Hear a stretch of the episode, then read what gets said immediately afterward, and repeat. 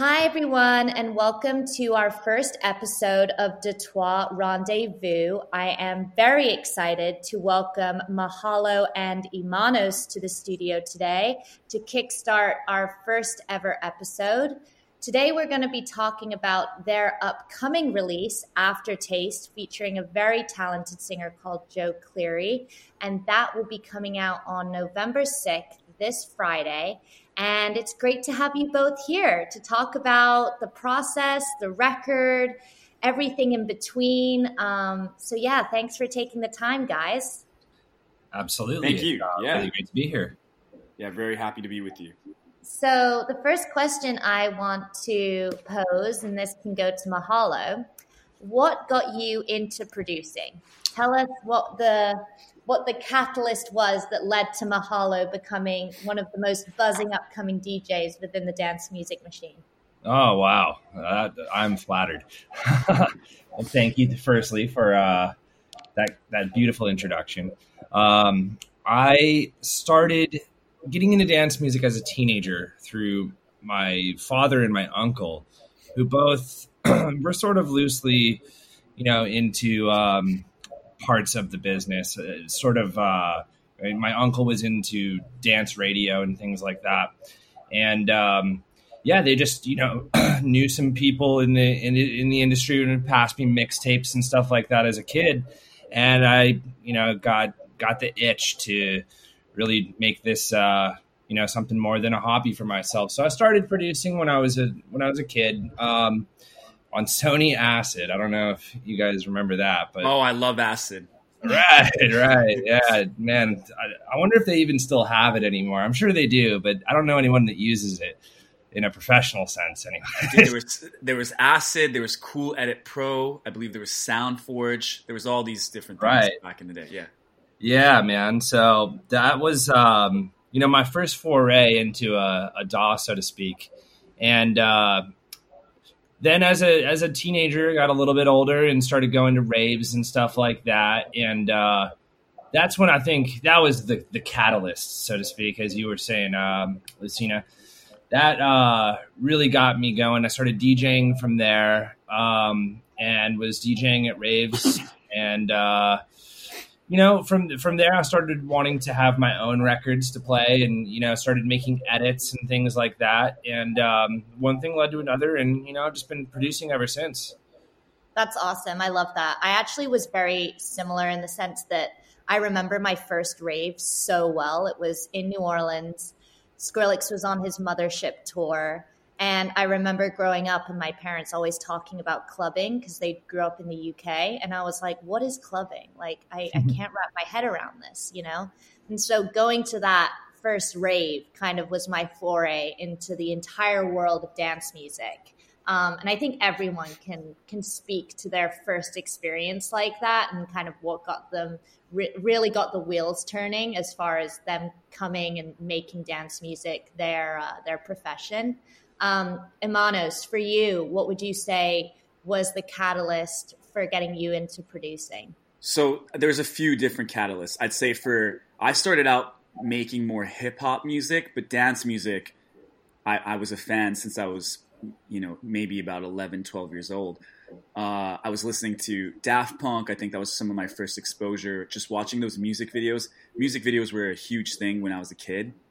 So I remember seeing and I'm going to show my age here.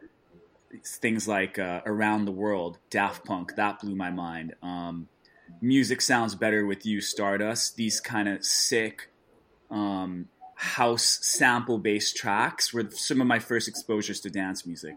But where I started producing, I um, I was in high school, you know, and I uh, obviously used things like Acid and Cool Edit, and I was really into hip hop. So there was producers at the time like Just Blaze and Kanye West who were producing for Jay Z and other big artists, and I kind of just heard some of their productions and sort of self-taught myself by recreating some of their some of their productions. So one of the first ones I really remember was um, H to the Izzo, which is uh, an old Jay Z song, and that was one of the first big singles that Kanye West had landed. And I think I watched an interview of him saying how he did it, how he took this like Jackson 5 sample, but he used these Dr. Dre drums with it. So I was like, okay, I feel like this is this is doable, this is manageable, and it made sense to me to sample the drums, sample the uh, the Jackson Five song, and to recreate it. So my whole production background came from sampling and hip hop culture, and then as I got older, I uh, started listening to Radio One, listening to the Essential Mix and to Pete Tong, and I remember I must have been a late teenager when I heard Booka Shade body language and that that record really got me into house music and obviously when i was in college swedish house mafia exploded and i was just producing and making edits in my dorm room and playing them and my my digital uh, workstation was um, fl studio that's what i'd been using to make hip-hop and then i transitioned and started learning more about dance music and Four to the Floor and i think college was about the time where I was like, okay, cool. These mashups, I kind of understand what Swedish House Mafia is doing. They they seemed like they were sampling some cool stuff too, and Eric Prydz was about it, and I think that's when I really got into it. So it started in college, putting stuff online. The blog scene was really big, but the the base was the hip hop like production world. And obviously, drums have so much to do with dance music. I mean, I started the same in the A and R space. I was working in hip hop before I was in dance and I think that it just gave me that trained ear of being able to tap tempo, understand 808s, understand hi hats, know what fits in pocket, etc. Um, so it's really interesting to know that hip hop was a part of your foundation as well. Uh, yeah, yeah, and a lot of producers that I sort of look up to, like Diplo and A-Trak, and they they've kind of made a note of saying that um, if you know how to work with drums and create rhythm. And even Kaskade talks about this too. If you know how to create rhythm and you can work on um, learning how to produce drums and writing drum lines, that can help your productions. And that can help you get into it. And like, I think melodies is something that can come after. So even inherently, I believe more than pardon anything. me, melody comes inherently. More yeah, yeah, I think melody's a natural talent, but you can get good at drums. Yeah. You can like yeah. teach yourself drums. Melody, you gotta like. I feel like you to you write really. You have to have the ear for it. Yeah. So I think um, rhythm is where like my where my head's at sonically, and I usually start with drums. I love that. So I mean, with that in mind, with Aftertaste, the record that we'll be releasing on Detoi on November sixth uh, Mahalo, what was your process when it came to building this track out? And obviously, it's a collaboration between you and Imanos. So I'd love to hear kind of where it started, how it came to fruition, uh, what were the pivotal moments uh, within the production process, and uh, obviously, you know, what resonated with you when it came to picking that top line and wanting to work on it. Right. Um, so, I, I, if I recall, I, I, remember being in New York and uh, it was right before a, a, show, and I was sitting there with my manager, and um, we were just discussing um, James, and I was like, "Dude, he sent me this vocal. Um, we should check it out." And because I think you were out of town or something, we were trying to meet up with you, James. While we I think so. Yeah, I, I, don't know what had happened, but maybe I'd gone to Canada. I don't know what, but for some reason I wasn't there but um, yeah, I remember sending it to you, and I remember being like, I'd I'd met you. What was it like six months before, or something was, like that? Yeah, the, the time yeah. previously I'd been in New York, I'd met you, and um, and we just vibed. We yeah, yeah, it clicked yeah. right away, man. Yeah. It, was, yeah. it was great. It was great. And so yeah, I remember we were we were in Williamsburg, and that's where you were living, right? Exactly. Yeah, that's where I live. So, yeah, I hit you up, and like that, we were just discussing, and then the, the top line appeared, um, or the you know the original uh, demo, and um, I heard it and I loved it immediately. You know. Uh, Joe Cleary. It's sad he can't be here, but um, oh man, what a great voice! Yeah, he just absolutely. Shout out Joe. We love you. did uh, such a good job with it, and um, yeah, I just fell in love with it immediately. So, you know, for me, when I once I was back in the studio and working on it, um, you know, it was I, I first started with the drop and doing something with those chants, and that's where I found the the horns to kind of uh, and the brass to really fit it well, and um, from there, you know, I built it out a little more. And uh, added the this this arp in the middle. The that arp is sick. yeah, that like you know, the arp is was a good sort of middle point to kind of it gave it a it not to feel feel. the same. Yeah, no, it gave. I, I love the art because it gives it the track a progressive feel, um, and it honestly it taps into that Avicii sound, which I know we all love so dearly. Um, Mahalo, do you usually start with the drop when building out a track, or was that just the process for? Funny enough, no, yeah, but that was the process on this one. Um, Yeah. You know, was just trying to get something that really worked with those chants because I wanted to work backwards from that. Like, I didn't want to make something that I felt was really good and then it wasn't going to work with those chants. Yeah, yeah, Well, yeah. I had to get everything kind of figured out in that uh, respect before I went back and I, I worked kind of backwards on this one, which isn't I- I- necessarily always my process, but it, it worked well for this. Records are like a puzzle piece, right? And I, I get that because with this track, I think by the time we sent it to Nick to Mahalo, um, there was already like a nice chord progression. The there was a bit of a, a solid arrangement, and it was about. I feel like you. It's like a puzzle piece. You were trying to create the moment, like the drop that could be explosive and work on a dance floor. Yeah, So and it certainly can.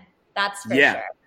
yeah, Um, and I, I, I hope mean it's great. I love it. you know? um, yeah, one, one day, one day, we'll- apparently. We'll, Hopefully. we'll play it through some loudspeakers. We can- Yeah, Yeah, definitely. I wanted to know, like, as far as it goes for you, Imanos, what's what's a typical day in the studio for you? So, I mean, right now there's no typical days, but a typical day would be I'll wake up and I, I like to go to a studio. I don't like working from home as much, and I Sure. like I like I feed off other people's energy.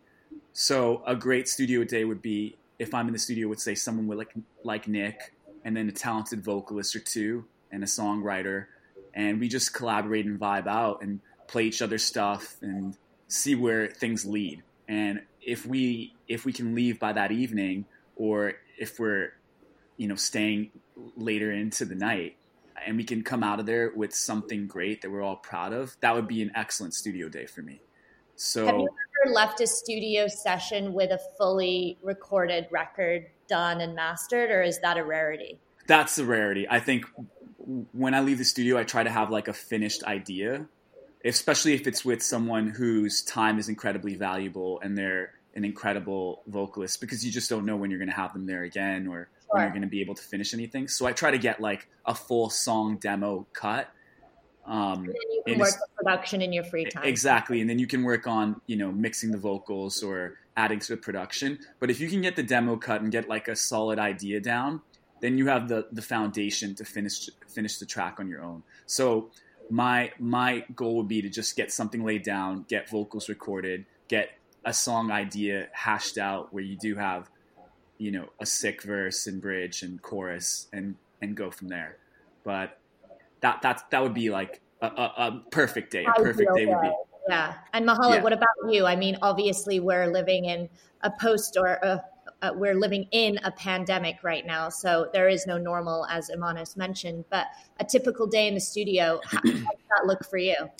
Um, yeah, it's as as he said. There, there's there is no normal day any longer. Um, I've built out a, a studio in my apartment now. Um, now that I'm I'm here every day. And where are you now, Mahalo? Are you in LA? I'm in Los Angeles. Yeah. Nice. So you know, I I'll work at varying times of the day depending on you know where I'm at. If I'm you know I, I sometimes I'm staying at my girlfriend's place, which obviously I don't have all my equipment over there, so um, it's much more subtle what I'm able to do over there because I've been building out a huge, um, you know, sort of rack gear, eh, this huge little design project I'm doing, um, but building out That's a map amazing. and been yeah investing a lot of money into you know getting everything nice and tight here so um you know it's uh it's been fun it's been it's been it's been fun it's been giving me something that's like almost a goal like outside of just music of building out this studio during this whole Right. pandemic um and i think at the end of it it's all going to be you know really worthwhile Totally. Yeah. It's really good to have your own setup and feel like, you know, you have all of the tools needed so you don't necessarily have to go and book a studio because everything, I mean, most, you know, records are made remote these days, you know, and I think that with this new normal we're all living in, even writers and and and singers and you know producers who may have not appreciated working remotely before have now adapted to it. So I think we're going to see a lot more of that. I think I think that's it's just the way it's going to be. You know, more Zoom uh, yeah. Recording sessions, Zoom uh, writing sessions, and uh, for a lot of producers who are introverted, I think that they're going to thrive in this in this time. But yeah. if if you are someone who is very extroverted and likes to be in the studio and feels vibes off of people, I feel like it's a bit of an adjustment. And I I'm totally on that side. I, I like to catch a vibe from a singer and songwriter and collaborate and feel the energy. So it's harder to replicate that in Zoom. But I think from a production standpoint, you have a lot of people who are going to be very, very productive, especially with them sort of um, going full home studio, full home recording. And I'm yeah. sure it's probably you're seeing it, Nick, that uh, your productivity is probably better now with less distraction and at your own space and having that comfortability. I mean, how have you how have you been working? Yeah, I mean, I have a hell of a lot more time to write music. Um, you know, I, I, had a day job prior to all of this, and um, now I don't. So yeah. Uh, so yeah, I mean, it's it's. I have a lot more time to work on music, and I've been finishing up a lot more songs. Um, but yeah, like you know, to go back to like a typical day, um, you know, it really just depends on if I, if I'm working on stuff in the afternoon or late at night. Um, I'm blessed to live in Hollywood, where you know there's there's not a lot of noise complaints over here, so I can so lucky working yeah. very late. Um, so that's cool. Um, but uh, but yeah, man. I mean, I, I'm the same way. I like getting in the room with people and you know, getting a like a a vibe going in that sense because I haven't done too many of these Zoom uh, recording sessions. I've done a few like recording sessions where we're all like wearing masks and stuff. It's a little goofy, but uh, you know, it's it's it's it's necessary. You know what I mean? If you sure. want to be getting all together, you know, you got you got to make sure that being safe. But um, it's yeah, like I I always hated doing Skype recording sessions and stuff like that before all of this. I, I, know it's gotten a little better with Zoom and all of that, but uh, you know, I'm still I'm still skeptical on. Uh, I think we're all still adapting to it as well. yeah, know? And I was just going to bring it back to aftertaste. The reason I think this collaboration happened is because me and you had a vibe when we met and we got along and we were kind of talking about music. You were playing me some of the stuff you were working on, and I was doing the same. And I, I just liked you, and I think it, it was sort of mutual that we just we were like, hey, why don't we try something? And and then when I remember hearing this and playing the idea, and like I was like, oh, this is a cool idea. Maybe maybe I should play it for Mahalo. Maybe that could be a fun like collaboration for us to do together. And it's and here we are. This is actually a great segue, Manas, um, because I was going to ask uh, you know, other than Aftertaste, obviously being your favorite collaboration of all time. Um, what has been, and this is posed to both of you guys, we'll start with Imanos and then move it over to Mahalo. But what has been your favorite collaboration to date? And also, what is a dream collaboration of yours? So I would say the most life changing collaboration was collaborating with Diplo on um, Revolution. It opened a lot of doors and introduced me to a lot of people and players in the music industry that were uh, great, and it, and it was pivotal. just a, it was pretty, pretty pivotal, and so yeah. that was a huge, huge thing. But I think collaborating with Pusha T for me personally, he's one of my favorite artists since I'm. I mean, as I told you, I was a hip hop kid, and he was one half of the Clipse. So I've been a fan of Pusha T since I was an early teen. So I'd say that was the most uh, proud proud achievement like yeah collaboration and having him say my name on a record that was that was sweet so i would say the Pusha T collaboration would be the one that stands out to me however i mean i just like to collaborate with my friends and there's a great house music community in brooklyn and I've met, met some amazing people in LA too, like Mahalo and Patlock, and um, I'm I'm super excited about some forthcoming collaborations I have with uh, people like Black Caviar and Max Styler and some really great up and coming and somewhat established producers in house music. So I just want to collaborate with other producers I admire, and I'm just one of those people that I don't really need to do everything. I just like to work with people who are incredible and talented, and hopefully feed off their energy, and we can bring something to the table that is a little different and. Just make as many songs with friends. That's what it really boils down to. It's just having fun, making songs with friends, and hopefully uh, the public hopefully enjoys the them. Yeah, resonating yeah. with the rest yeah. of the world. Like, I mean, I just did a song with Kream, and it's doing some, you know, decent on streaming, and that was another thing. I just met them uh, here in Brooklyn uh, at a big beat like pool party, and we just started chatting, and and then you know one thing led to another, and we both kind of again it was similar to how me and uh, Mahalo vibed and then the next thing you knew we had a, a, cool song out. So i think it's just all about connecting with others meeting uh, talented people and hopefully having a great song together. Love that. And mahalo what about you? What was your favorite collaboration to date? And if you had to choose do you have a dream collaboration?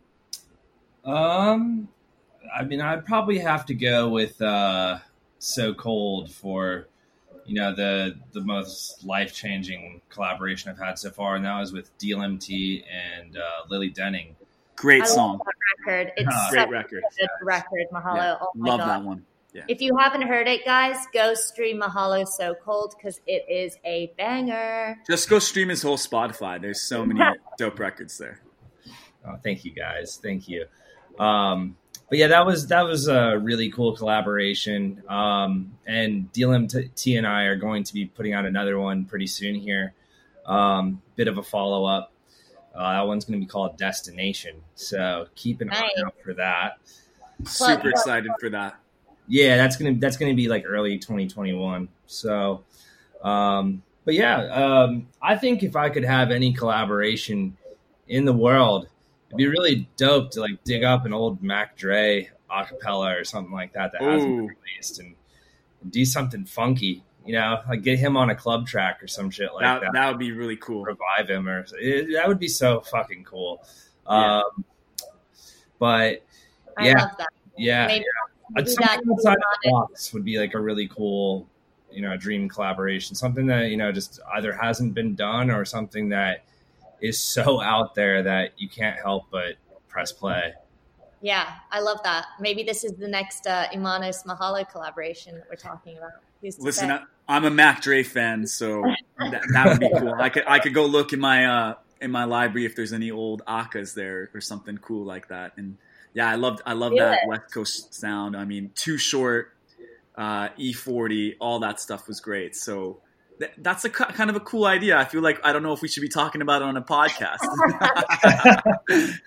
right, right. I mean, here, here, I'll pivot it. I'll pivot the conversation. So, so blow, blow the whistle. Blow the whistle. so, okay, uh, this is a fun one, um, and I love to ask honestly anyone this just to get a feel for you know what their what their desert island pick is. So if you were to be stranded on a desert island and you only had to pick one record, and we're talking single, not not album, what would it be? What would you guys take with you? Mahalo, we'll start with you, and you can tell us why. And uh, and then Imanos, we will ask you. For me personally, it would probably be um, Body Snatchers by Radiohead um, just because that is an all time favorite, and I don't think that it will ever sound old. Man, what a question. Um, that's a, that's a tough one. I, I'd I'd probably go with a record by Leftfield or hell, even maybe a record from Sublime. But to oh, pick, oh, nice, love Sublime. To pick one would be very very difficult. Um, but maybe right back by Sublime. I'll I'll pick one. I'll commit right back. That's a good answer, honestly. And I feel like that could bring you out of a really dark place if you're on a desert island. You know, it's all right. about kind of a song being palpable to whatever mood you're in. Like if you're sad, I feel like that record can make you feel sad, but if you're happy, it can make you feel happy. Like there's there's some magic to records like that, you know? Absolutely. Absolutely. I mean, yeah, Sublime's whole discography is like my my uh my my scriptures. That's the word I'm looking for. Um, yeah, no, I like I grew up on all that stuff and ska and punk reggae and all that. I, I, I love it. I love it. Oh yeah, some Cypress Hill, we love. Absolutely. Uh, Imanos, what about you? What's your desert it, island song? This is so hard. It's but, such a hard question. But I mean, I'm thinking I would probably go something indie maybe something more chill because it's a desert island. So maybe like Tame Impala Currents or um, Walking on a Dream, Empire of the Sun, something that's oh, more laid back. Yeah. Okay. So like I, I, I, think those, something like that. It would be very hard. As much as I love that song, dude, I would go crazy if I had to hear that song for the rest no, of No, oh, is it just one song? Or are we talking album? I thought we were no, talking album. One song. One oh, song. one song. oh man. I just like oh, that man. we all picked non-dance records. Like we're all yeah. music, but none of us picked a oh, dance. I, I don't know that uh, one song is argue. really hard. You could argue. I think a four to the floor record would would be tough for me to listen. Yeah, to. I don't. I don't know. I think. I don't know. Okay, that, that's too tough, guys. Just on repeat. maybe maybe I could do like I would probably be Tame Impala or something. I feel like I could listen to it over and over. Maybe maybe Let It Happen. Oh, maybe good. Let It Happen or Breathe Deeper or something. Oh, I was listening to Breathe Deeper last night. Yeah. That's exactly so, what I needed to do while watching the election. Yeah, exactly. Something that could uh, chill you out, ease the anxiety of being deserted on an island. Yeah. Okay, so before we wrap this up, you know, uh, I am interested to hear both of your perspectives on this. Um, with the current landscape post COVID, or, you know, hopefully soon to be post COVID, how do you see the industry shifting? Um, Mahalo, let us know your thoughts here. I'll give you the floor. Well, you know, I, I think it's very hard to predict what's going to happen. Um, you know, it's it's been a hell of a year. Um, yeah, not not to make my situation sound bad compared to anyone else's, you know, but it, it's it's been rough, you know. Um, and the way that I, you know, see it going is probably much smaller capacity shows down the road, which you know is going to obviously affect things. Um, in the beginning, I was thinking that you know this would be maybe an opportunity for younger artists and smaller artists to capitalize on, you know, the fact that promoters maybe don't want to take the risk of hiring somebody for, you know, their $20,000 guarantee like a big DJ has. And yeah, sure. be an opportunity for, um, you know, the younger generation to swoop in and, and you know, make their name more known. But it, yeah, does, yeah, yeah. it doesn't seem like it might end up going that way. It seems like maybe now everyone that's on the bigger side is willing to take price cuts, and therefore there's there's extreme value in promoters taking on that stuff. So it's really hard to say what's going to happen, but um, you know, at least out here on on the West Coast, things are things are pretty shut down. I mean, that you can have some outdoor events and things like that, but they have to be, you know, very socially distanced and I mean, what they've been doing is like pod concerts and stuff like that. So that's a cool concept, and we'll see how that all works out. But I think it's still really early. And Imanos, what about you? I mean, being in New York, you probably have a different kind of perspective than how Mahalo uh, does in LA. I'm interested to see, you know, post COVID, when we're out of this, where do you see the industry shifting? Well, I see artists essentially right now under siege. You know, you look at the UK government telling artists to re retrain. I think that's just absurd. And it's a shame that there's been such a lack of support for artistic communities who, who are very hardly hit, especially live performers like uh, Mahalo Everyone's and myself. Space, right? Sound yeah. engineers, lighting engineers, yeah. you know. And it seems like there hasn't been enough relief or any effort to to look look after those industries the way some other industries have had some favorable treatment. So I think as a, a, community, the artistic community is always undervalued in society, and even more so today. Um, when people are willing to pay five dollars for a coffee, but aren't aren't open to paying five dollars for a record, mm. that tells you that tells you how we valued art in our society, and we've diminished the value of art uh, immensely throughout the past you know several decades. But we've gotten to this point where it looks like live in the United States is going to be um, in a tough position for at least another year and maybe longer. And I would say the type of events that are going to come back uh, are going to be small scale at first. But I think the nightclub industry, the nightlife industry is going to be in a very tough position. We're seeing some consolidation right now. I saw that Glow has teamed up with um, Insomniac. So you're going to see a lot of smaller, more boutique indie club companies, I think, get uh, bought out or their spaces taken over by by Insomniacs, by Live Nations. Mm-hmm. And I don't know how that's going to affect the experiences, but I think there's going to be fewer players in the nightlife space. I think yeah. Uh, middle markets, like a place like um, maybe Portland or a college town like Madison, Wisconsin, the clubs there that were bringing DJs, they're not going to have the money to do that for a while. And if they are going to bring one, you best be sure that they can break even at least.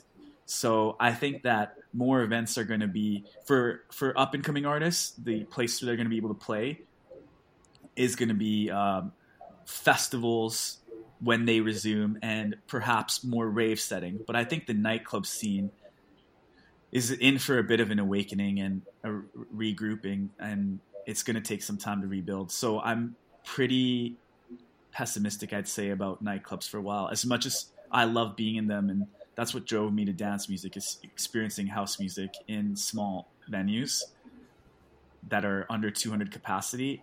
I don't know how many of them are going to be left after the dust has settled here, which is I don't mean to sound ominous. I just think that we're going to see a shift where you're going to see dance music in, I think, more rave settings and more festival settings come back quicker than we are the nightclub world. Yeah, I agree with you guys. And I think that, you know, it's really going to lean on the shoulders of the fans to drive this change and to drive this passion for wanting to have these spaces reemerge um, even if it isn't a new normal, you know, where you have, as Mahalo mentioned, you know, the social distancing pod concerts um, and things like that. Um, not to end on such a bad note, I guess I'd like to ask one more, maybe happier question. Um, uh, but between the two of you, uh, do you guys have a favorite show or memory from playing live? I think that you know it would be great for our listeners to end on a high here and with some, you know, obviously brighter outlooks than that of what we just talked about. Yeah, I mean, I remember one time I played a show and the hostesses were topless as they let me in to the show, and that was pretty. Fun. That's always a good sign. yeah, that, so that was that was a great time. Um, how about you, James? I would say a memory I have that's really vivid, and Luce, you were there for it. Was um, opening for Rusko, and it was sold out at West Webster Hall here in New York. And I just remember the energy, and I love that venue. I'd always wanted to play there. It was one of my favorite places to go before I'd play there, and just seeing the crowd and the vibe. And I think I'd put a lot of effort into this, like what I was going to play, and done some fun edits, and everything was just being responded to so well. And I think that I, I had a great day so I would say Webster Hall playing sold out there was one now that I think of clubs missing and when Webster Hall will reopen and all the uncertainty. I look back at that day and, and I think, damn, that was that was an incredible time. So, so the, I think that would be the one. I love that. got to do it, man. Yeah, yeah. I, I, had another situation yeah. when I was younger. Um, I think I was like 17 or something, but I, I opened up for Headhunterz for his first show in the U.S. ever, and I, I back in the day when I was a kid, I was a hard style DJ. I don't know if I mentioned it, but um, I got to open up for Headhunterz, and that was like the coolest thing ever for me as a you know young teenage hard style freak. yeah, that's epic. That's like a life changing moment. Yeah, that was like one of my you know moments that really made me think you know that I, I want to do this way more than just as a hobby. Yeah. Right. Well, you guys have both exceeded, I'm sure, expectations of your peers. And I'm just so grateful that Mahalo and Imanos, you both collaborated, worked on, and uh, wanted to release Aftertaste featuring Joe Cleary with us on Detroit. Um, I can't thank you enough for joining me on our first ever recording of our Detroit Rendezvous podcast. Um, there will be many more of these to come. I think it's a great way of our fans being able to engage with the artists that we release with and hear a little bit about your process, your background, what gets you up in the morning, what gets you activated in the studio. So, thank you so, so much. Um, the pleasure has been all mine, and it's been an absolute pl- privilege to represent your art. Um, here's to an amazing release on Friday. Um, anyone listening, uh, please go uh, stream, share, play loud Aftertaste by Mahalo and Imanos featuring Joe Cleary. We can't wait to hear your thoughts. And then obviously follow them on Spotify, Instagram, Twitter, and Facebook. Thank you so much, Luce. It's been great chatting with you. And like you already reiterated, please go listen to Aftertaste this Friday, November 6th. It'll be out everywhere. Yes, thank you very much, Luce and uh, James. It's been a pleasure working with you on this. Yeah. yeah, I'm really excited for it, and go listen to it, guys. I think you're going to enjoy it. It's melodic. Uh, Mahalo's done a great job, and I hope, I hope I hope you enjoy it, this banger. All right, guys, signing off. Thanks again. Thank you. Bye. Bye.